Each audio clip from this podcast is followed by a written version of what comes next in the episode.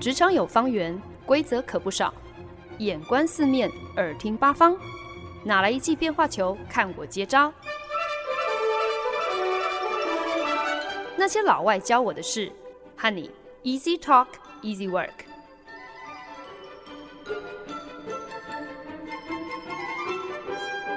您现在收听的是《那些老外教我的事》，我是节目主持人焕恩。上个礼拜呢，我又风尘仆仆的从台北飞回了新加坡，好像呢，总算也是重温了我作为空中飞人的这样的一个老本行哦。不管三七二十一，就是要来一趟小旅行就对了。我身边的同事跟朋友都觉得我真的是有够莫名其妙。反正台北跟新加坡也没有时差啊，你今天回到新加坡还不是一样关在家里上班？啊，我也想啊，但无奈的就是我家老板真的是一个极度缺乏安全感的人，就算不管是现在新加坡还是在台北，他横竖都看不到我的人，因为反正也都没有人要进公司嘛。可是呢，好像如果今天我至少可以跟他身处在同一个时空，踩在同一块土地上，他可能比较心安吧。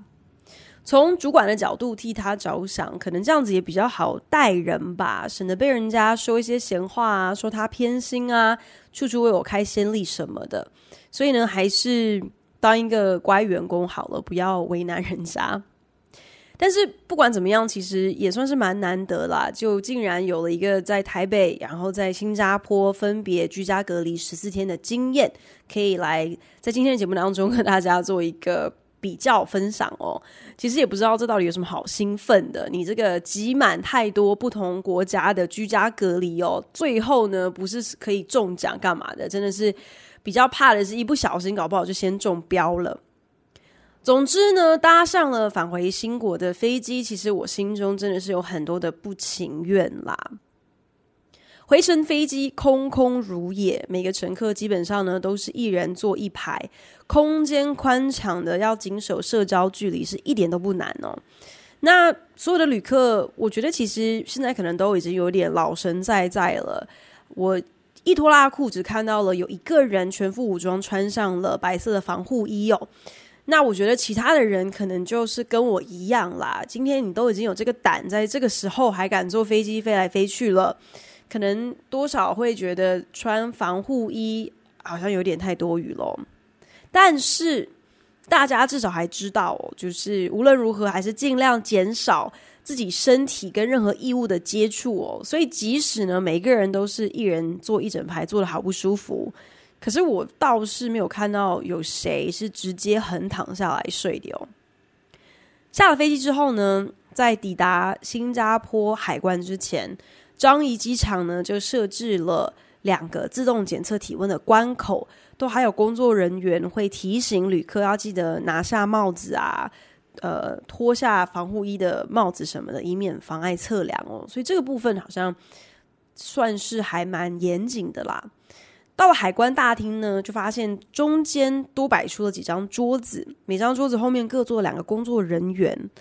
但是非常有趣的是，完全一反向来是以高科技高效率闻名的新加坡他们的这种声誉这种常态哦。我就发现这些工作人员他们竟然是用一个人工的方式在审理入境旅客的资料，特别是呃，非新加坡国民入境之前需要先上新加坡的劳工局申请另外的入境许可嘛，所以在这个时候就是要检查一下你有没有这个文件。除此之外呢，其实在桃园机场在挂行李的时候呢，就已经有填写好的一个健康声明书，也要在这边被检查一下。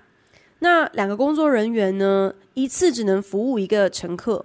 而且他们的桌上就是堆满了文件夹还有表格，完全都是用一个纸笔的非常古早的方式在填写记录旅客的资料。另外呢，还多给了我一个纸本的居家隔离通知哦。所以其实真的是蛮意外的，因为我真的很少看到新加坡会这么大量的使用纸本不依赖科技的一个呃做法。所以正因为多了这么一个毫无科技支援的环节哦，所以呢完成了这个手续之后再通关再过海关，这整个流程上应该是我搬到新加坡以来，而且出入境这么多次当中最费时，入境新加坡花最久时间的一次，久到要领行李的时候，行李转盘都已经下班了，都已经停摆了，所有的行李都已经先被工作人员从转盘上拿下来，排排站的放在一边。在进入入境大厅之前呢，又在遇到了另外一个守在门口的工作人员哦，再一次是用纸本的方式，呃，应该是他有印出来一个当天入境旅客的名单吧，所以呢，就在这边进行核对，才会让你放你出去哦。所以我我其实还蛮困惑的，不知道是不是因为这些额外的手续增加的很临时，所以可能还没有办法进行一些科技上的整合吗？所以新加坡政府是用这种手法来处理，我觉得还蛮让我意外的。或许呢，也是可能新国政府变相想要振兴国内一些特定的相对比较不受欢迎的计程车行吧，所以呢，还特别的规定刚入境的旅客，你要离开机场的时候呢，你要嘛呢就是用私家车，不然呢，你就是只能够使用政府开出的车行名单，当然是不可以搭乘大众交通工具的。但是偏偏呢，这些车行应该都是真的是比较在业界可能比较资深的啦，所以呢，司机相对的年纪比较大，都是一些这个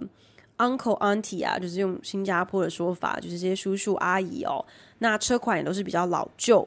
上了车之后呢，竟然也没有强制要记录乘客的资料诶，所以今天如果什么司机很倒霉，真的不小心载到了一个客人之后，发现是有问题是中标的，那你根本也无从追查起啊，感觉这真的很容易就是一个防疫漏洞嘛。相较之下呢，虽然呢其实认真检视起来，台湾对于入境旅客的防疫措施也没有做到可以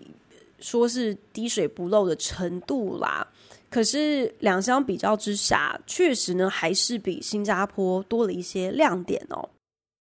我在礼拜天的中午抵达新加坡，那回到家之后呢，除了 email 又再一次收到了这个居家隔离的说明书之外，那基本上就跟那个在入境之前那个工作人员给我的纸本其实是没有什么太大差别的。 email 当中可能就是有多了一个我到底是几月几号几点可以解禁这样的一个资讯，但是从礼拜天开始之后，超过二十四小时的时间，我觉得新加坡政府根本没有兴趣想要了解我的行踪，因为我是一直等到礼拜二的早上，我才总算接到了政府的简讯，还有之后的一个关切的电话哦。所以这么说来，其实我真的有点亏到了，因为言下之意就是我刚到之后的隔天礼拜一，基本上我如果想要去哪啪啪照，那也是真的就只有天知地知我知，因为根本没有人其他人想要知道啊。政府的简讯就告知，就是说呢，所有进行居家隔离或者是旅馆隔离的人，一律呢都要下载一个叫做 Homer 的 App， 这个 A P P 哦，比较方便政府来追踪你的所在位置，并且呢，这个 A P P 会照三餐的提醒你要自拍、上传、存证，表示你都是待在同一个地方，而且要照三餐量体温。之后呢，他们就安排了一个人，我觉得应该是政府外包交给一些那种就是退休啊，在家没事干的阿伯阿姨啦，来当 打, 打电话的志工啦，就是所以每一天打电话给你的人都不一样，可是很莫名其妙，就是他们每一天打电话的 S O P 都一样，都是问你的地址跟邮递区号，可能是要做身份确认嘛，可是我觉得这不是很蠢吗？你每天都问一样的问题，就算今天这个人不是我，就也很容易就反正随便找一个人替代，然后告诉他你的邮递区号跟地址就好啦，这要作假超容易的耶。一开始的时候我真的觉得非常的傻眼，除了作假太容易之外呢，另外就是邮递区号跟地址这些基本资料，我其实在入境新加坡之前哦，我就已经至少填了三遍了。申请呃，跟劳工局申请就是额外入境许可的时候要填这个资料，然后在线上做嗯那个健康声明的时候也要填这个资料，然后之后呢，就是在入境海关之前跟工作人员确认的时候也要填这个资料，所以说我已经填了三遍了。到底是有一个什么样子的科技障碍啊？为什么在后端没有办法就是连接数据还怎么样的？同样的资讯真的有必要一问再问吗？这个部分呢，和台湾的系统或者是台湾的流程比较下来，真的就是相形逊色非常多哦。台湾的入关手续呢，其实就只是多加了一道上网填写健康声明，还有注记你的隔离地点的这样的一个流程，所以在通关的时间上几乎没有太多的影响，而且确实是，如果你有完成这个手续，基本上你一落地，手机一打开就会收到政府寄给你的简讯。那除了限制入境旅客不可以使用大众交通工具离开机场之外呢，台湾的部分其实就没有太多去管说，那除此之外你要怎么样子安排，基本上你要私房车或是另外轿车都可以。那这个部分呢，其实也蛮类似是就是新加坡的一个防疫漏洞嘛，因为如果真的是另外去叫一些出租车啊，然后又没有详细的记录乘客的资料，真的如果出事的话，你很难追查得起嘛。但是台湾我觉得真的是最有创意而且最可取的一个部分，就是动员了各邻里的里长来扮演监督，扮演关心他们自己社区当中正在进行隔离防疫的人这样的一个角色。我觉得真的是让这些最低阶最入门的人民公僕总算派得上用场了，也让我们这些嗯市民有一个机会来认识自己里邻里的干部到底是谁哦。那除此之外呢，我觉得最贴心的地方呢，就是邻里会预备一个防疫包嘛，既然今天你要规定要把人家关在家里，还要人家天天回报他们的体温，那至少你就提供一支体温计和零食嘛，保你两个礼拜下来至少不会饿死。那所以我觉得这个部分其实真的是很很贴心了。那里长呢，不只是要扮演就是替你送呃防疫包的角色，甚至呢也是一样，每天两次会打电话来关切你，然后甚至呢还要亲自来到你家，另外帮你处理你的垃圾哦。那当然我是觉得就是呃，里长是否能够确实完成这些任务还是因人而异啦。我呢就被派到一个比较耍耍的里长，所以就是没有没有很确实的做到一些他应该做的事情。防疫包还是我在那边问半天，好不容易他才生出来，那就不要提收垃圾，有点好像太强求人家了。对新加坡来说，就算在这边可能没有民选里长这种角色，我其实也不太知道他们最低阶的这政治政治呃人民公仆是什么位阶哦。可是我知道新加坡的社区中心其实呢是非常庞大的网络，疫情在前期的时候，政府要发放口罩也都是透过社区中心在进行在安排的，所以呢其实也不是很知道为什么新加坡政府没有想到用这样的一个方式，或是利用一些他们既有的网络跟人力资源来关心居家隔离者，来照护就是配送一些基本物资哦，其实是可以动员这些单位的。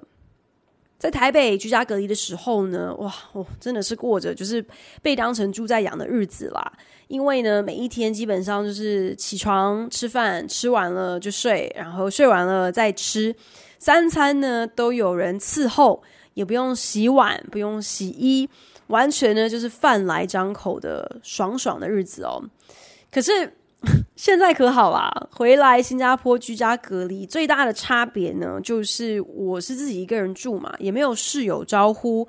然后呢，因为之前一回台北就是走了五个礼拜，那这下可好啦，我新加坡的家里冰箱冻柜都是空空如也，我就带回了一口箱子哦，从台北扛回来的水果、面包、泡面、零食，究竟又能够让我撑多久呢？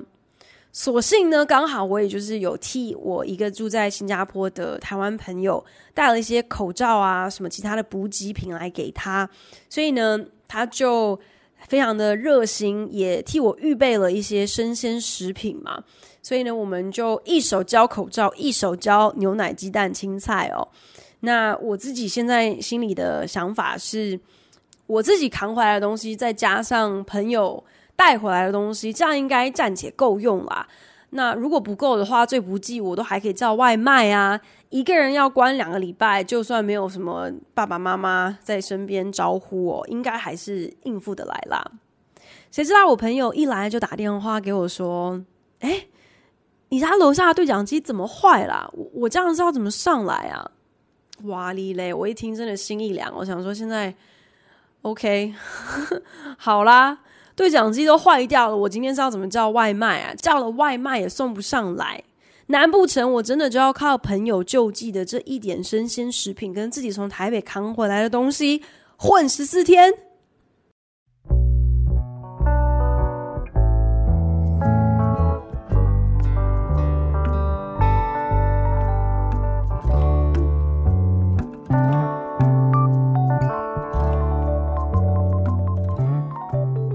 您现在收听的是《那些老外教我的事》，我是节目主持人焕恩。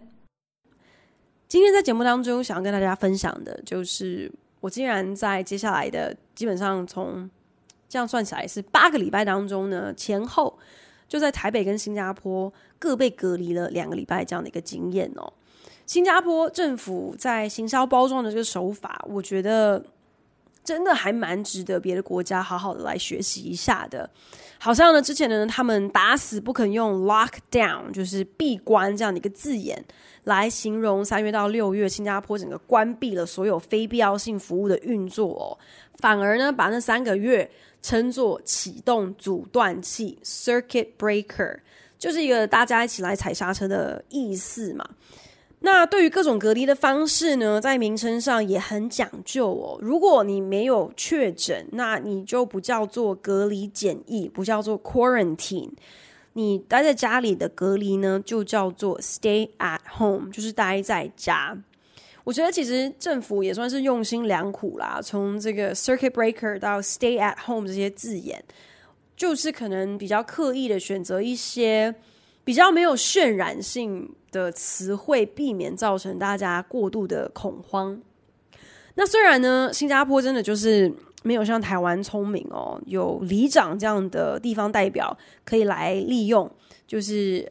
动员他们在呃居家隔离的人隔离的期间，天天来关切人家。除此之外呢，台湾也比较聪明，就是懂得利用 LINE 这种每个人手机上都已经安装的 A P P， 基本上就是用既有的这些软体来进行健康回报，呃，就是上传自己的体温跟自己的状况哦。更很贴心的提供了像是防疫包啊，里头基本的像是体温计啊，还有一些小点心。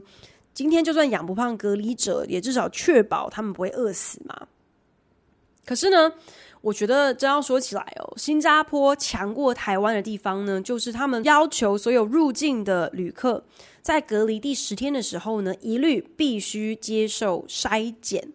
我们今天面对这样的一个就是中标了，也有可能是毫无症状的病毒，那最妥当、最踏实的也是最呃周全的防疫措施，当然就是要进行筛检啦。那在这个部分上呢，台湾真的就比不过新加坡，还有很多其他的国家。纵使呢，我们整体的案件数相对全世界真的都是少非常多的，然后当然医院到底有没有人满为患这件事情真的也是装不来。所以呃，整体来说台湾的疫情应该确实是蛮稳定的啦，可是几乎没有在做任何筛检的我们，还是难免会让人心里头有一点毛毛的嘛，会在想说这样的好运气到底什么时候会不会一不小心就用完啦。就算呢，在疫苗发明之前，筛检真的也算不上是什么一劳永逸的方法，可是今天特别是针对入境的旅客有一个筛检的流程在，至少大家心里有个底嘛，到时候你放出去的人到底有没有毒。那其实呃，我话是这么讲，但是面对即将要做筛检的我，我自己心中也是蛮忐忑的。不只是因为我看过很多的影片，就是那个筛检用的那个棉花棒，哇，之长哦，我都觉得伸进你的鼻孔里去应该会直捣脑门吧。嗯，可是除此之外呢，也是有一些其他的顾虑啦，包含像是新加坡政府就有公布啦。呃、不听政府宣导仍然坚持要出国的人，你之后如果入境了确诊了，然后需要使用到任何的医疗资源，所有的费用呢就是一律自理哦，等于就是用一个这样子变相的方式来吓阻呃在新加坡的人再跑出去这样子啦。所以一方面当然是很害怕，如果我中标呃可能的要付上的这个实质的代价跟成本哦。可是呢，另外一方面其实也就是担心，如果自己其实已经中标有一段时间了，那是不是在自己不知情的情况下也连累到了在台湾的家人跟朋友。可是呢，很显然的、啊、世界各地有很多也开始慢慢重返他们空中飞人常态的人，完全是活在一个跟我平行的时空当中哦，丝毫没有这些的层层顾虑哦。我的一位纽约前同事呢，他也在这个礼拜就飞回伦敦探望爸妈，他就笑笑的跟我说，真的没有想到入境伦敦竟然比要去纽约的 Whole Foods 有机超市还要容易耶。前阵子纽约的这个非常有名的受欢迎的被亚马逊呃并购走的连锁有机超市 Whole Foods， 因为人流控管还有测量体温，所以那个时候大家就连买一个去超市买东西哦，你光是在店门口排队可能都要花上一两个小时哦。但是没想到我的前同事他从纽约飞回伦敦，中间好像转了两次飞机，在这整个过程当中竟然没有任何人要量他的体温，很夸张吧。更夸张的是他甚至分享，就是在离开之前他有特别请教了我们公司就是专门负责分公司跨国转职的主管，那这个主管竟然建议他哦，入境美国之前先过境百慕达两个礼拜。为什么呢？因为这样子你到时候入境纽约你就不需要再居家隔离十四天耶、欸欸欸、这到底是什么奇怪的白人逻辑呀？难道以为病毒进了百慕达之后也就会自动消失就对了吗？这场疫情呢，一转眼二零二零年就在一阵恍惚和惶恐中过完了。即便是之前好像疫情有控制住的国家也丝毫不得松懈，因为呢在欧洲各国，然后特别是在美国各州都已经开始爆发第二波的疫情了。即便呢全世界现在应该都已经知道保持距离、戴口罩、勤洗手这些基本的措施就是、呃、能够最有效的遏制疫情的传染，但是也不知道为什么疫情至今仍然没有办法很有效的被控制住。瑞典呢在这个时候其实、嗯、讨论度一直是很高的哟，因为呢当初瑞典就是选择了一个蛮具争议性的一个做法，他们选择不 lockdown， 不关闭国家，不让任何的、呃、基本的公司营运经济运作不让它有任何的停摆哦。除了就是针对高风险的国民，比方说像是年长者，稍微另外做一些安排之外，基本上呢就是让所有的瑞典国民一如往常的正常过日子，一样上馆子，一样呃在呃路边群聚喝酒。那个时候呢大家就说这样的做法呢是为了要能够达到一个 herd immunity， 一个群体的免疫哦。基本上呢就是一旦一定的比例的国民都被感染了一个病毒，那么绝大多数的人身体就会自然 产, 产生抗体嘛，那久而久之基本上大部分的人就就会免疫，就不怕了。可是最怕就是你根本还没有达到这个群体免疫的门槛，中标的人就前仆后继的先病死哦。所以果不其然，瑞典的呃这个新冠状肺炎的死亡率堪称是欧洲国家真的是数一数二的。可是呢后续却也有报道指出，当欧洲各国像是什么德国啊、英国啊、西班牙、意大利啊因应第二波的确诊高峰人仰马翻的时候，瑞典反而没有看到类似的情况哦，没有再次发生第二波这样子的事情哦。只能够说，当我们面对这样的一个全新的病毒，还有很多关于这个病毒是我们真的是一知半解的，不管是哪一套的处理方式，其实都是在做中学嘛。那做中学的过程当中，背后势必都会有一定的代价跟成本。作为一个政府，真的就只能够看说你到底多有肩膀，多有 guts， 你愿意用多少国民的命来换得所谓的群体免疫。那依照现在的状况呢，可见得呢，大部分的国家元首真的是不像瑞典一样哦，有足够的政治筹码，可以在这样的一个非常具争议的决策上进行，用人命来进行这一场豪赌。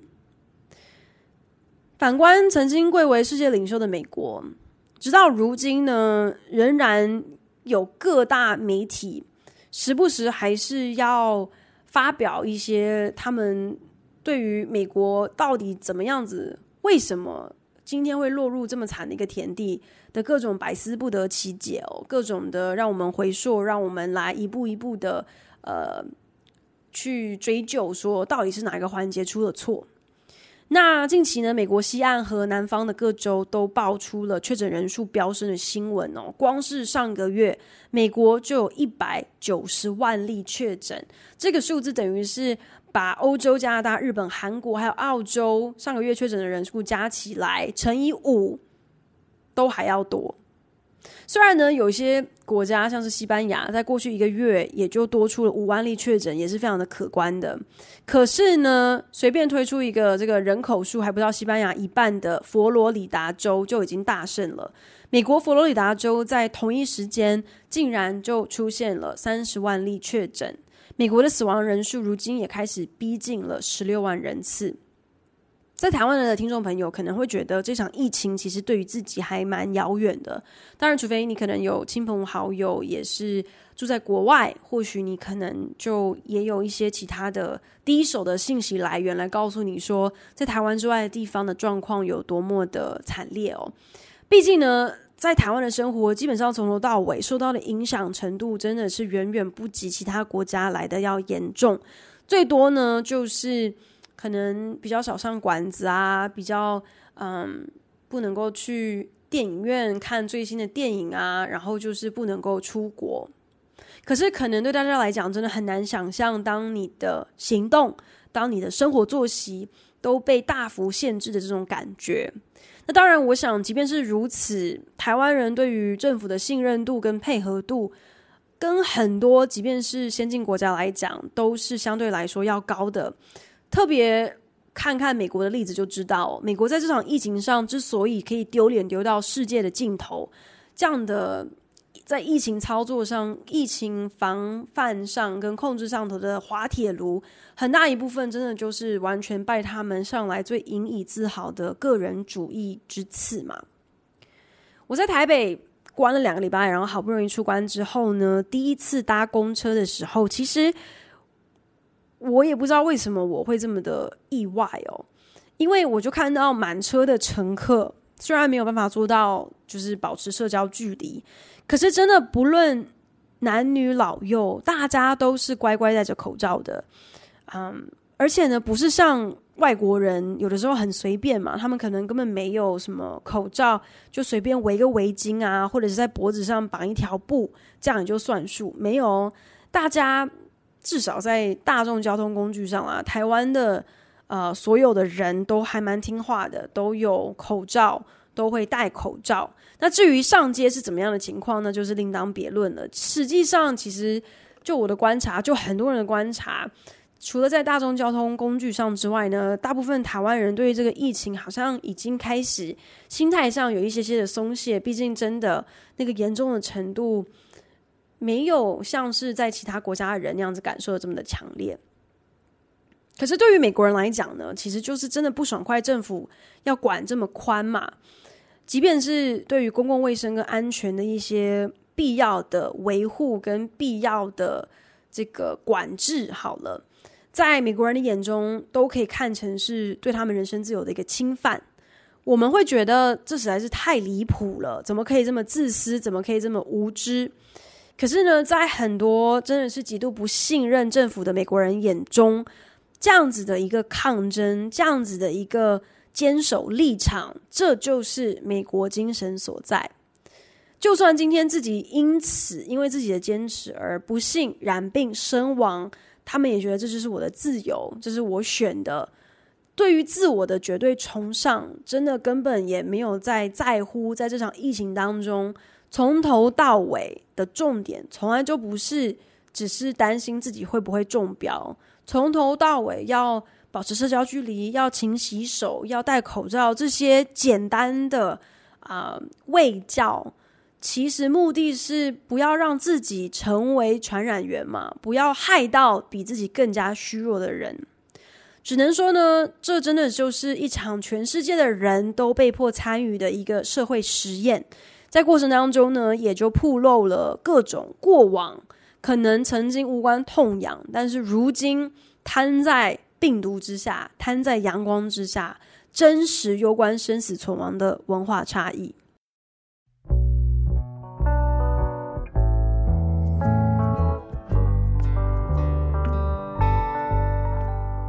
本节目由好家庭联播网、台北 Bravo F M 九十一点三、台中古典音乐台 F M 九十七点七 制作播出。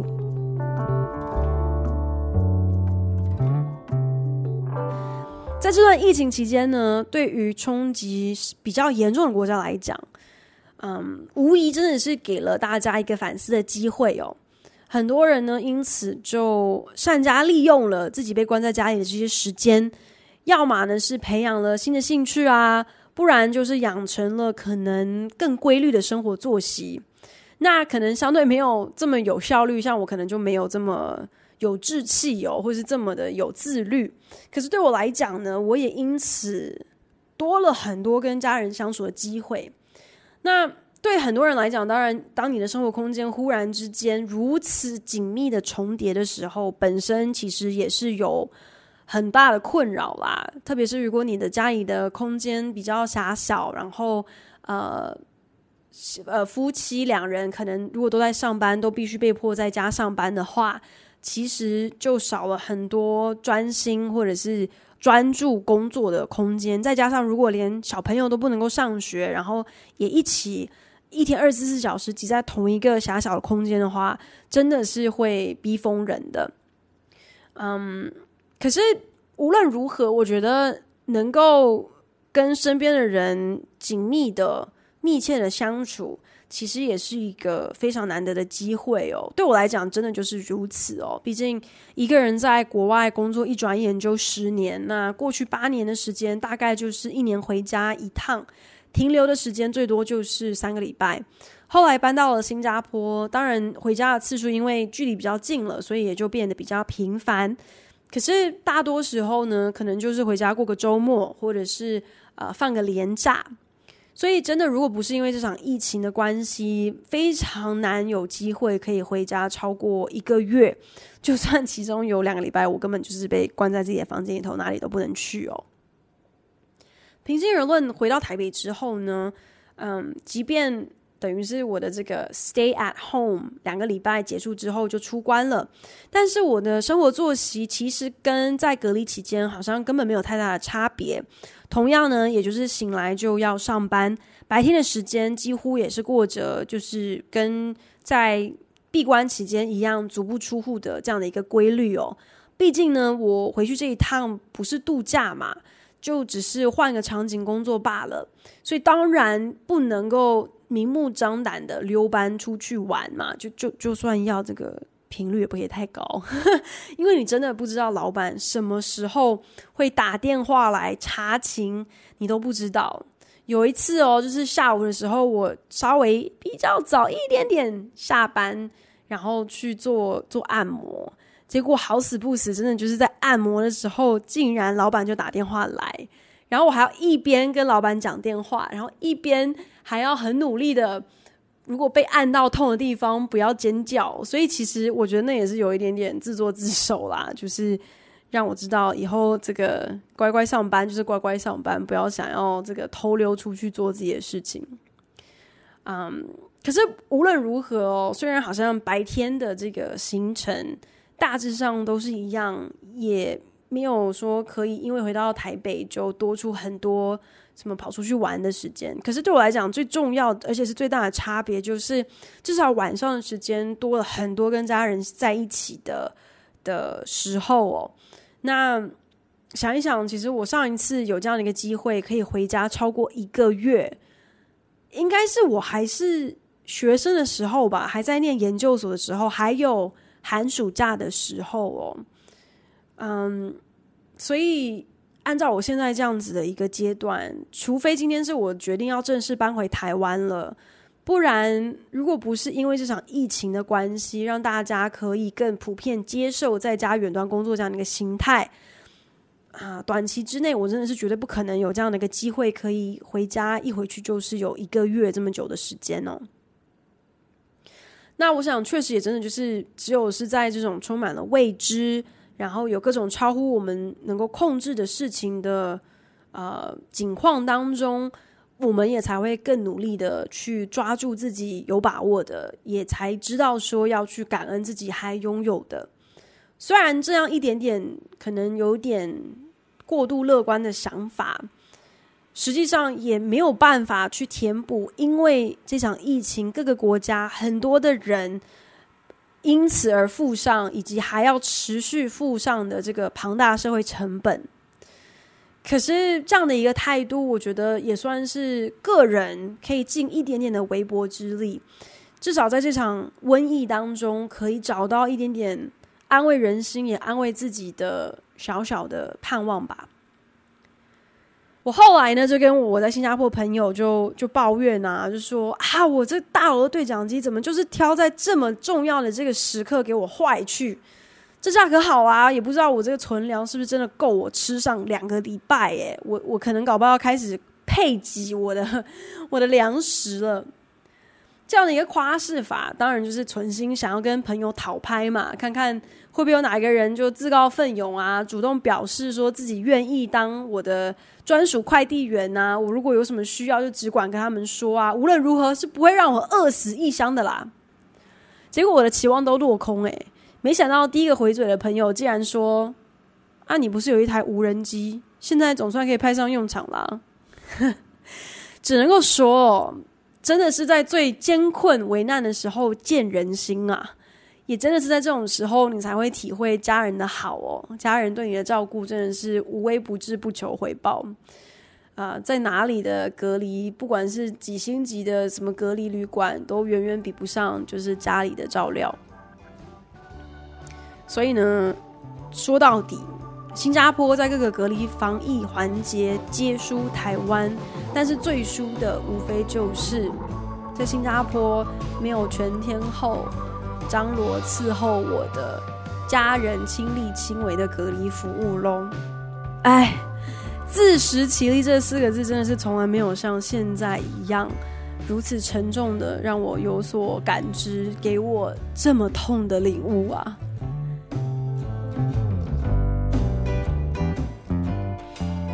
感谢您的收听，如果您对那些老外教我的事有任何的想法建议，我都非常欢迎你帮我到 Apple Podcast 打新评分并且留言，也邀请你可以来订阅这个节目，不管你是用 Castbox、Spotify 或者是任何其他的 A P P 平台都可以找到我的节目哦。那我们就下一集再见咯，拜。